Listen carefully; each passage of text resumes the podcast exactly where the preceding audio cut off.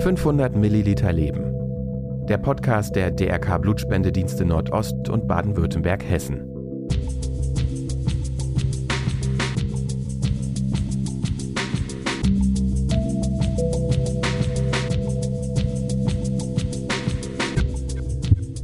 Da passt dann manchmal nur einer von 500 Spendern, manchmal sogar einer nur von 5000 Spendern oder sogar noch seltener. Und wenn wir dann noch AB0 und den Rhesusfaktor berücksichtigen müssen, dann wird es manchmal richtig schwierig, einen passenden Spender zu finden.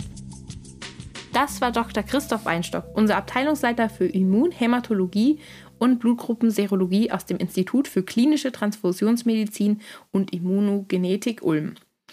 Willkommen zu unserem Blutspende-Podcast 500 Milliliter Leben. Mein Name ist Greta Kovacevic vom DRK Blutspendedienst Baden-Württemberg-Hessen. Und ich begrüße euch im Jahr 2023 zu unserer ersten Podcast-Folge. Ich hoffe, ihr seid alle gut angekommen. Heute dreht sich alles um unser Blut und die verschiedenen Blutgruppen.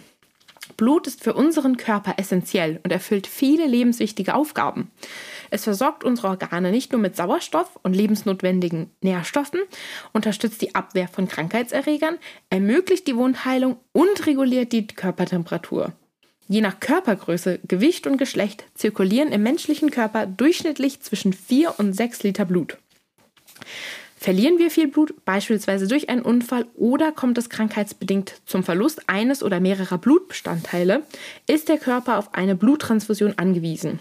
Deshalb ist die Blutspende so wichtig. Gemeinsam mit unserem heutigen Experten Dr. Christoph Weinstock werden wir heute wissenswerte Fakten zum Thema Blut, Blutgruppen und Transfusion von Blutkomponenten besprechen. Wusstet ihr zum Beispiel, dass jeder Mensch sein eigenes Blut hat, das sich in spezifische Eigenschaften von dem eines anderen Menschen unterscheidet? Etwa 30 Blutgruppensysteme sind bis zum heutigen Tage bekannt. Für den medizinischen Alltag sind allerdings viele von ihnen unbedeutend.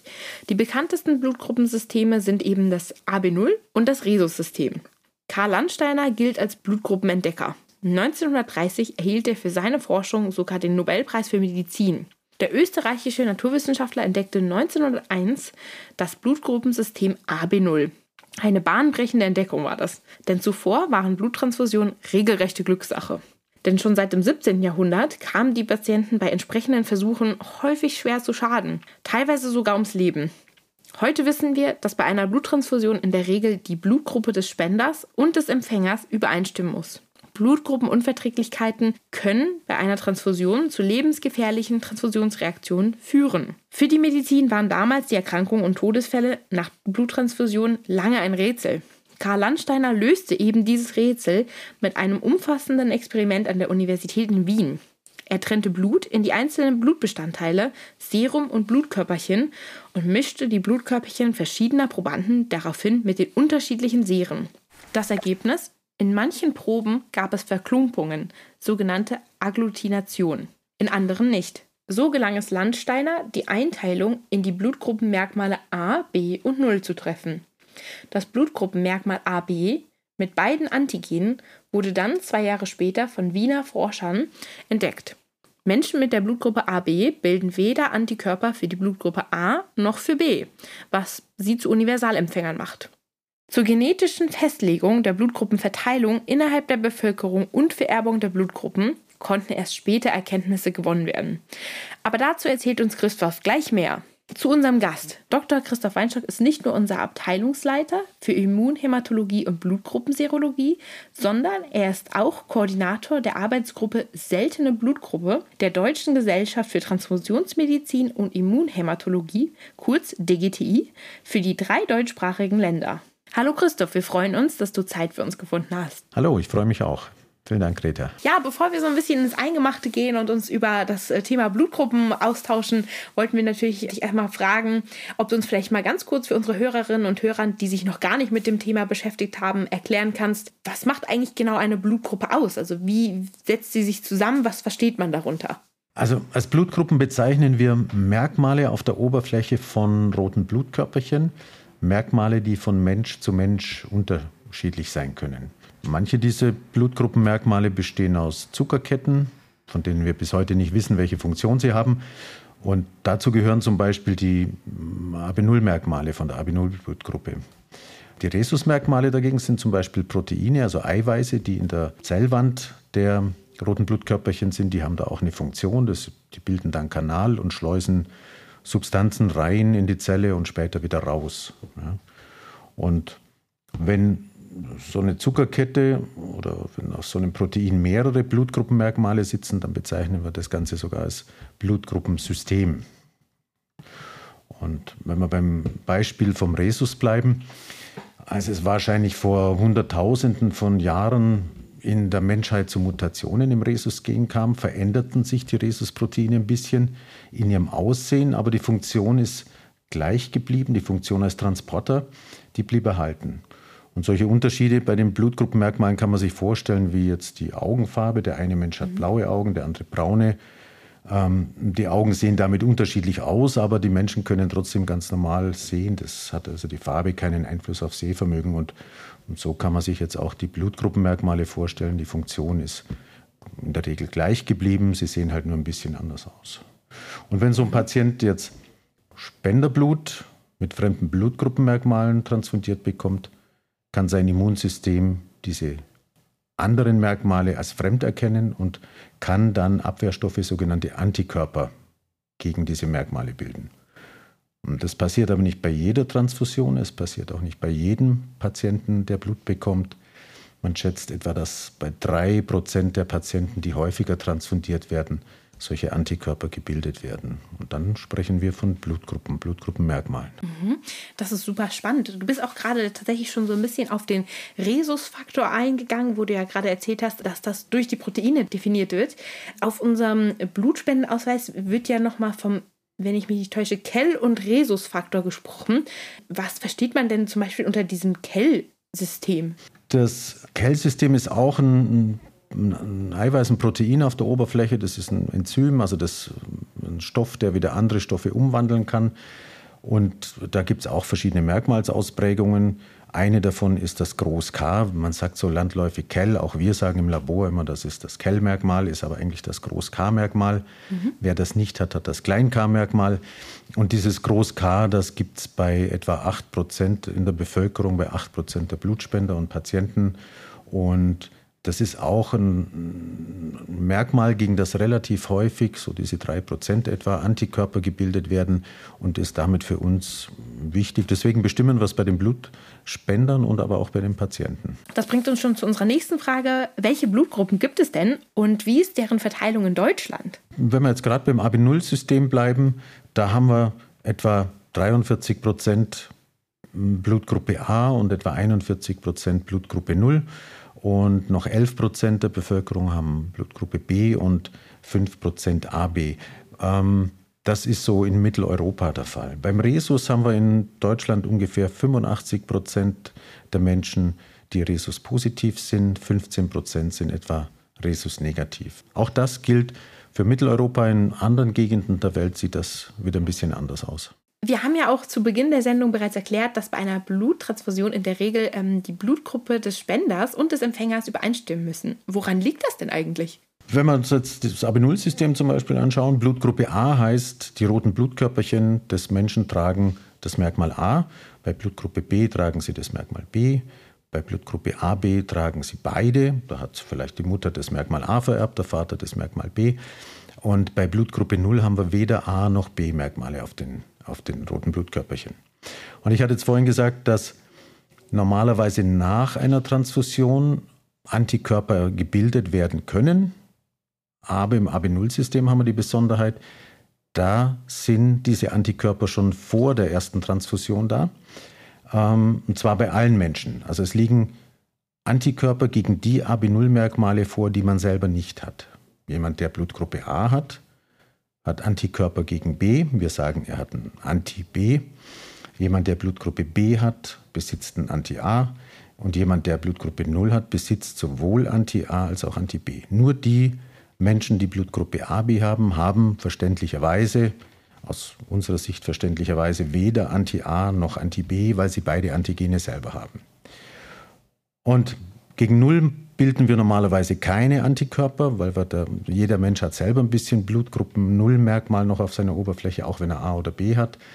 Und diese Antikörper sind da, die werden im ersten Lebensjahr gebildet und Warum das so ist, weiß man nicht genau. Vermutlich sind es eigentlich Antikörper gegen Bakterien. Das würde erklären, warum sie jeder Mensch hat, warum sie so früh kommen. Ähm, dass diese Antikörper halt zufällig jetzt auch mit den Blutgruppen reagieren. Und das heißt einfach, wenn ich jetzt die falsche Blutgruppe nehme und transfundiere, hat mein Empfänger schon Antikörper dagegen.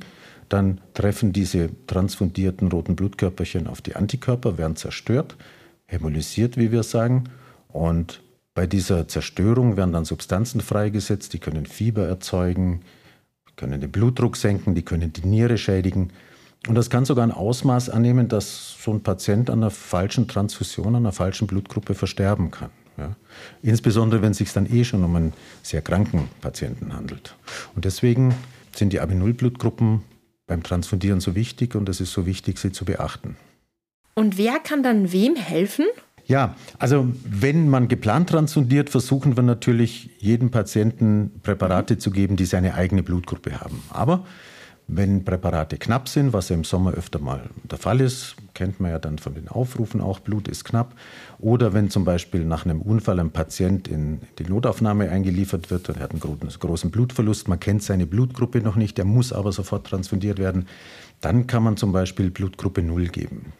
Dagegen haben wir ja gerade gesagt, hat keiner im Regelfall Antikörper, das ist universal verträglich. Also für Blutgruppe 0 natürlich, aber auch für Menschen, die Blutgruppe A, B oder AB haben. Ähm, Spenden der Blutgruppe A und B können auch noch Empfängern der Blutgruppe AB gegeben werden.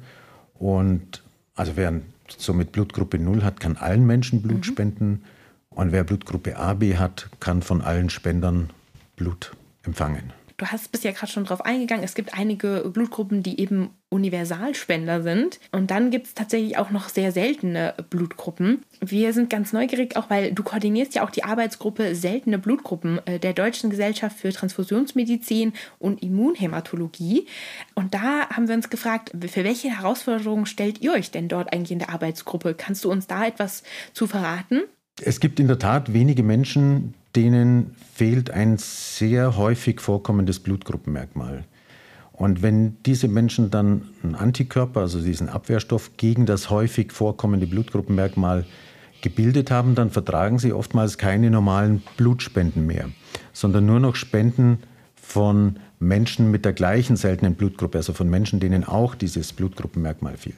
Und da passt dann manchmal nur einer von 500 Spendern, manchmal sogar einer nur von 5000 Spendern oder sogar noch seltener. Und wenn wir dann noch AB0 und den Rhesusfaktor berücksichtigen müssen, dann wird es manchmal richtig schwierig, einen passenden Spender zu finden. Und in der Arbeitsgruppe beschäftigen wir uns damit, einmal schon solche ja, Spender überhaupt zu finden. Mhm. Das heißt, wir müssen ja die Spender dann mit speziellen Reagenzien erstmal im großen Maßstab untersuchen, testen, ähm, ob wir da einen, einen passenden finden. Und ähm, das ist manchmal gar nicht so einfach, weil wir die Reagenzien gar nicht haben. Und wenn man solche Spender dann gefunden hat, dann versuchen wir uns deutschlandweit, ja eigentlich sogar weltweit zu vernetzen, um, wenn irgendwo so ein Patient so seltenes Blut braucht, dass man sich dann abspricht, dass man dann Präparate ähm, hin und her schickt, Spender fragt, ob sie spenden kommen können und sich so hilft, dass die Patienten, die so eine seltene Blutgruppe haben, einfach versorgt werden können. Aber das heißt, wenn ich es richtig verstanden habe, dass es dann auch ähm, sozusagen so ein, in dem Netzwerk auch diese besonderen Spender dokumentiert werden, sodass ihr da schneller auf die Informationen zugreifen könnt. Ja, also natürlich anonymisiert. Es mhm. gibt für die deutschsprachigen Länder gibt es so eine kleine Datenbank, die ist in Bern in der Schweiz lokalisiert. Und es gibt in England, ähm, in Bristol, ein internationales Register. Dort sind aus der ganzen Welt seltene Spender registriert. Da kann man dann nachsehen, in welchem Land gibt es welche. Sind vielleicht sogar eingefrorene Präparate da oder können, haben die viele Spender? Kann man da mal anrufen und sagen, hättet ihr einen? Und in manchen Fällen wird dann tatsächlich ähm, weltweit so seltenes Blut dann auch transportiert und, und verschickt, ja. Kannst du uns denn verraten, ähm, welche die seltenste Blutgruppe der Welt ist? Oder kann man das überhaupt so festlegen? Es gibt, wenn man das so sagen möchte, einige der seltensten Blutgruppen. Es gibt tatsächlich Blutgruppen, die hat man bis heute nur bei einem Menschen oder bei einer Familie gefunden. Zum Beispiel das Merkmal DIST aus dem Diego-System ist so ein seltenes Merkmal, das haben ganz wenige Leute, das hat man bisher nur in einer Familie in Baden-Württemberg gefunden. Das waren unsere Kollegen aus Baden-Baden. Mhm. Ähm, oder das Merkmal BPA, da gibt es bisher einen Menschen in Italien und einen Menschen in England, der dieses seltene Blutgruppenmerkmal hat. Sonst hat man es bisher noch nicht gefunden. Und das sind aber dann auch Fälle, wo man ähm, keine Versorgungsprobleme hat. Das ist so mhm. selten, der braucht, das muss nicht beachtet werden, wenn dieser Mensch Blut braucht. Problematisch ist es ähm, tatsächlich, wenn man häufiger das Merkmal nicht besitzt, was wir gerade schon bei den, bei den seltenen Blutgruppen besprochen haben. Und der Patient hat dann noch einen Antikörper gegen dieses Merkmal. Und da gibt es auch ABCC1 heißt dann Blutgruppensystem. Da gibt es ähm, bisher nur drei Geschwister. Eins ist inzwischen verstorben, von denen bekannt ist, dass sie diese seltene Blutgruppe haben. Ja. Da gibt es ein paar davon, aber ähm, in der Tat durchaus Fälle, wo wir nur einzelne Patienten bisher kennen mit dieser Blutgruppe. Wir haben ja auch schon öfter mal immer sozusagen von der seltenen, in Anführungszeichen, goldenen Blutgruppe gehört. Ja. Gibt es die überhaupt oder ist das so ein Zusammenschluss aus diesen seltenen, also was versteht man unter goldenes Blut? Den Begriff habe ich neulich auch gelernt, den gibt es in den Medien, habe ich, hab ich erfahren. Ähm, und der wird verwendet wohl für das Fehlen der Rhesusmerkmale. Also Menschen, die keine Rhesusmerkmale auf ihren roten mhm. Blut, Blutkörperchen haben, werden in diesen Berichten als die goldene Blutgruppe bezeichnet. Warum das jetzt so ist und warum die golden heißt, weiß ich nicht, ehrlich gesagt. Es gibt in der Tat wenige Menschen, die keine Rhesusmerkmale exprimieren. Das ist, gehören, die gehören damit auch zu den seltenen Blutgruppen. Je nach Ursache, da gibt es verschiedene Ursachen dafür, je nach Ursache können die roten Blutkörperchen ganz normal sein. Da kennen wir in Deutschland einen Blutspender zum Beispiel, auch in Baden-Württemberg. Der hat so ein Rhesus 0 ähm, Phänotyp oder so eine Rhesus 0 Blutgruppe. Bei anderen Menschen, die andere Ursachen haben dagegen, kann das aber auch zu instabilen roten Blutkörperchen führen, die dann schneller abgebaut werden. Also in dem Fall ist das nicht so golden. Aber solche Patienten können Blut brauchen und dann sind natürlich Spender wie der, der Spender, den wir als Blutgruppe 0 kennen, tatsächlich Spender mit der goldenen Blutgruppe. Super, vielen Dank. Also das ist ja schon super spannend. Also auch interessant, dass es ja so ein Medienbegriff ist, der sich so äh, gebildet ja, hat. Ja, also wir kannten den vorher nicht. Aber wenn wir schon bei den Medien sind, ähm, ist das eigentlich eine gute Überleitung zu unserer nächsten Frage. Seit Ausbruch der Pandemie wurde nach einem Zusammenhang der Blutgruppe mit dem Corona-Infektionsrisiko geforscht. Gibt es mittlerweile gesicherte Erkenntnisse dazu? Ja, da gibt es tatsächlich zahlreiche Studien dazu. Hängt die Infektion, hängt die Schwere der Erkrankung, hängt der Verlauf irgendwie mit der Blutgruppe zusammen? Ähm, schützt oder benachteiligt eine bestimmte AB0-Blutgruppe in dieser Frage. Da gibt es aber auch sehr widersprüchliche Ergebnisse, muss man sagen. Die einen sagen, jawohl, es ist ein Unterschied, die anderen sagen, nee, also wir haben definitiv keinen gefunden. Es ist sicher auch eine Frage, ähm, wie viele Menschen hat man da untersucht. Da braucht man sicher hohe mhm. Fallzahlen. Ähm, es hat eine Gruppe daraufhin mal 20 dieser Studien zusammengefasst, die besonders gut waren, vielleicht besonders große Personenzahlen untersucht haben und haben dann sozusagen den Mittelwert daraus gebildet und haben gesagt, okay, also wenn man, wenn man alle zusammennimmt, dann alle, die sagen, nein, es ist kein Unterschied, alle, die sagen, jawohl, es ist ein Unterschied, dann scheint sich im Mittelwert so abzuzeichnen, dass es einen kleinen Vorteil für Menschen mit Blutgruppe 0 gibt, sich vielleicht nicht zu infizieren. Aber der ist, ist sehr, sehr klein. Also in der Praxis, denke ich, spielt er keine Rolle. Man soll sich zumindest auch nicht darauf verlassen, weil man 0 hat, ist man davor gefeit kann ich aus eigener Erfahrung berichten. Stimmt nicht. Ja, okay, aber das ist äh, doch schon mal super interessant auch zu wissen, also weil das hat uns alle brennend interessiert. Ja, aber generell, wenn wir schon beim Thema Gesundheit sind, ähm, was sagt denn die Blutgruppe über die Gesundheit eines Menschen aus? Also gibt es Blutgruppen, die zu bestimmten Krankheiten neigen oder andersrum besonders resistent dagegen sind oder kann man das gar nicht feststellen? Also das versucht man natürlich auch schon seit 1900 rauszukriegen. In dem Jahr mhm. hat man die, die erste Blutgruppe des AB0-Systems entdeckt und seitdem versucht man immer wieder die Blutgruppen mit irgendwelchen Zuständen, mit Krankheiten zu koppeln und man hat da aber noch keine Koppelung, insbesondere auch keine Koppelung mit Krankheiten ähm, feststellen können. Das Einzige, mm, Infektionskrankheiten, was wir jetzt gerade schon angesprochen haben, mit Corona scheint es einen kleinen, einen kleinen Unterschied zu geben, ob man A oder Null hat. Und auch für andere Infektionskrankheiten ist möglicherweise da ein Zusammenhang da. Manche Erreger scheinen Blutgruppenmerkmale als Andockstelle auf den roten Blutkörperchen zu benutzen, zum Beispiel Malaria. Da gibt es das Duffy-Blutgruppensystem und dort scheinen die Malariaerreger anzudocken. Denn in Afrika gibt es jetzt Gegenden, wo bis zu 90 Prozent der Bevölkerung keine Duffy-Merkmale mehr haben. Das hat sich mhm. genetisch ähm, irgendwie rausgemittelt oder hat sich da, ist verloren gegangen.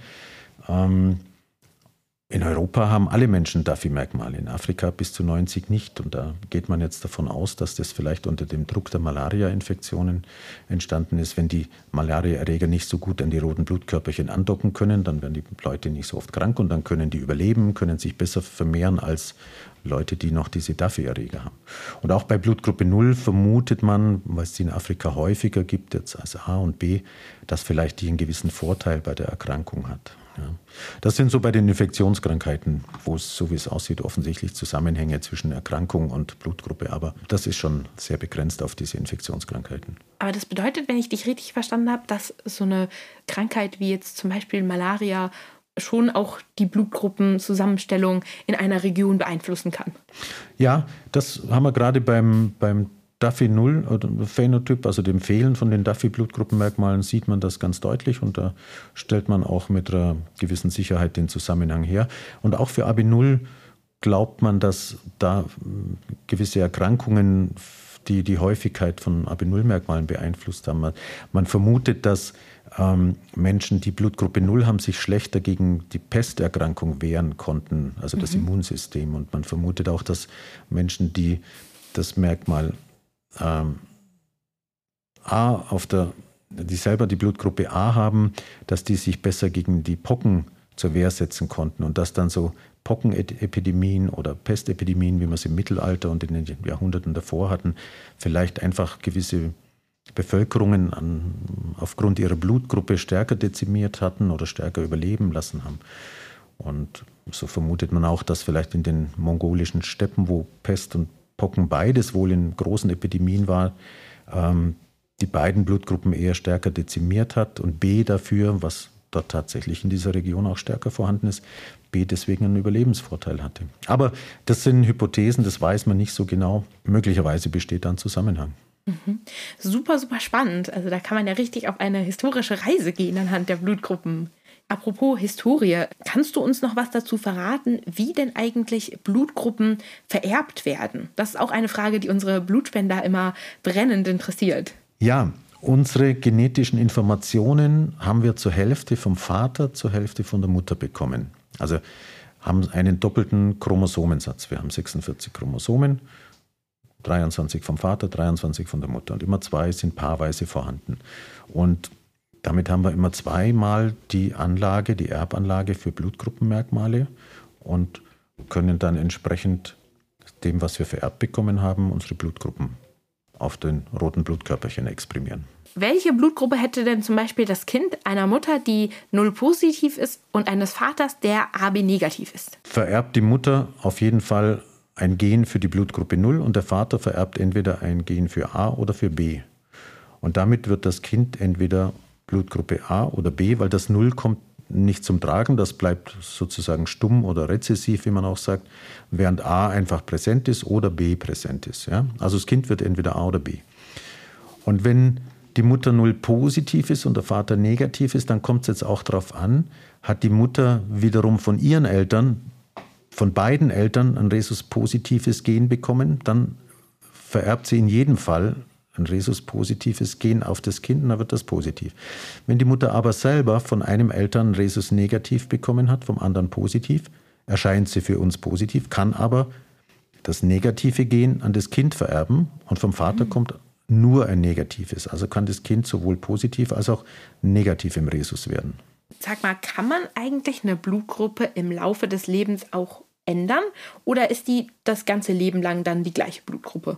Die Blutgruppen, die auf Proteinen sitzen, also wie Rhesus, wie Kell, die sind von Anfang an da und die ändern sich auch nicht. Blutgruppenmerkmale, die auf, aus Kohlenhydratketten bestehen, da kann es in der Tat sein, dass die sich ein bisschen ändern. Die AB0-Merkmale sind bei der Geburt vorhanden, werden aber im Laufe der ersten Lebensjahre stärker.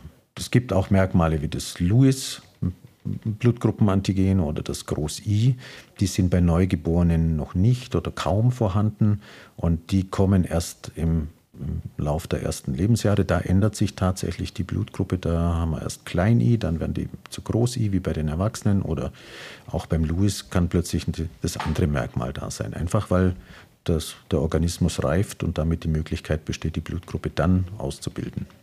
Ich glaube, dann haben wir jetzt tatsächlich schon echt viel über das Thema Blutgruppen und die Verteilung auch gelernt. Vielen Dank.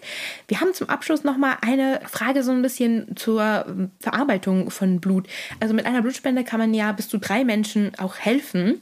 Und mhm. ähm, weil ja sozusagen die Blutpräparate auch in drei Präparate aufgeteilt werden, kannst du uns da noch mal kurz sagen, welche das sind und ähm, für wen oder beziehungsweise was sie gebraucht werden? Ja, so ein eine Blutspende, ein halber Liter Blut, der wird zentrifugiert und dann trennt sich das Blut auf in die Blutflüssigkeit, das Plasma, also das ist sozusagen das Wasser mit den ganzen Eiweißen, Hormonen, Nährstoffen. Das liegt oben im Beutel auf und unten sind die roten Blutkörperchen als Sauerstoffträger und in der Mitte zwischen diesen beiden Schichten, da sammeln sich die Blutblättchen, die man für die Blutgerinnung, Blutstillung auch braucht. Und die drei Fraktionen kann man tatsächlich getrennt sammeln. Da kann man dann drei Patienten helfen. Man kann aber auch damit den Patienten, die Blut brauchen, das geben, was sie brauchen. Ja. Menschen, die jetzt ähm, keine roten Blut Blutkörperchen bilden können, die brauchen ja nur die roten Blutkörperchen, mhm. die brauchen kein Plasma, die brauchen keine Blättchen. Und dann gibt man speziell das, was sie brauchen, das heißt die, die Komponente, die ihnen fehlt. Und das ist also einerseits ein Vorteil für die Versorgung dass man, dass man aus einer Spende drei Präparate herstellen kann. Es ist aber auch ein Vorteil für den Patienten, dass er nur das vom Blut bekommt, was er selber braucht. Und den, den Rest, das, was für ihn Ballast wäre, ist vielleicht für einen anderen Patienten lebenswichtig. Und das kann der dann bekommen, der das, diese Fraktion braucht.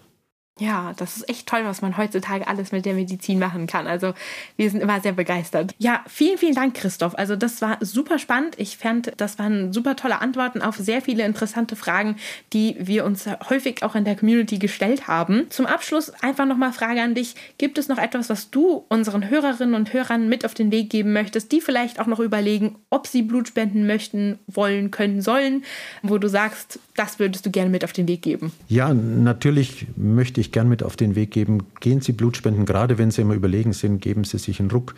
Ähm, wir haben auch gerade schon die Situation kurz anklingen lassen, dass es immer wieder zu Knappheiten kommt. Wir suchen immer wieder Spender mit seltenen Blutgruppen und einfach um Patienten besser versorgen zu können, freuen wir uns ganz arg, wenn, wenn viele Leute zum Blutspenden gehen und wir damit einfach die Versorgung sicherstellen und, und besser machen können. Vielen Dank, Christoph, dass du dir die Zeit genommen hast und zu Gast bei uns im Podcast warst. Hat mich gefreut. Vielen Dank für die Einladung. Wer jetzt noch etwas über Blutgruppen erfahren will, kann einmal auf unserer Webseite www.blutspende.de vorbeischauen und sich auch gleich bei der Gelegenheit einen Termin reservieren. Bei Fragen, Anregungen und Themenwünschen könnt ihr uns auch immer eine E-Mail an podcast.blutspende.de schreiben. Wir hören uns sonst beim nächsten Mal und denkt immer daran, schenke Leben, spende Blut. 500 Milliliter Leben.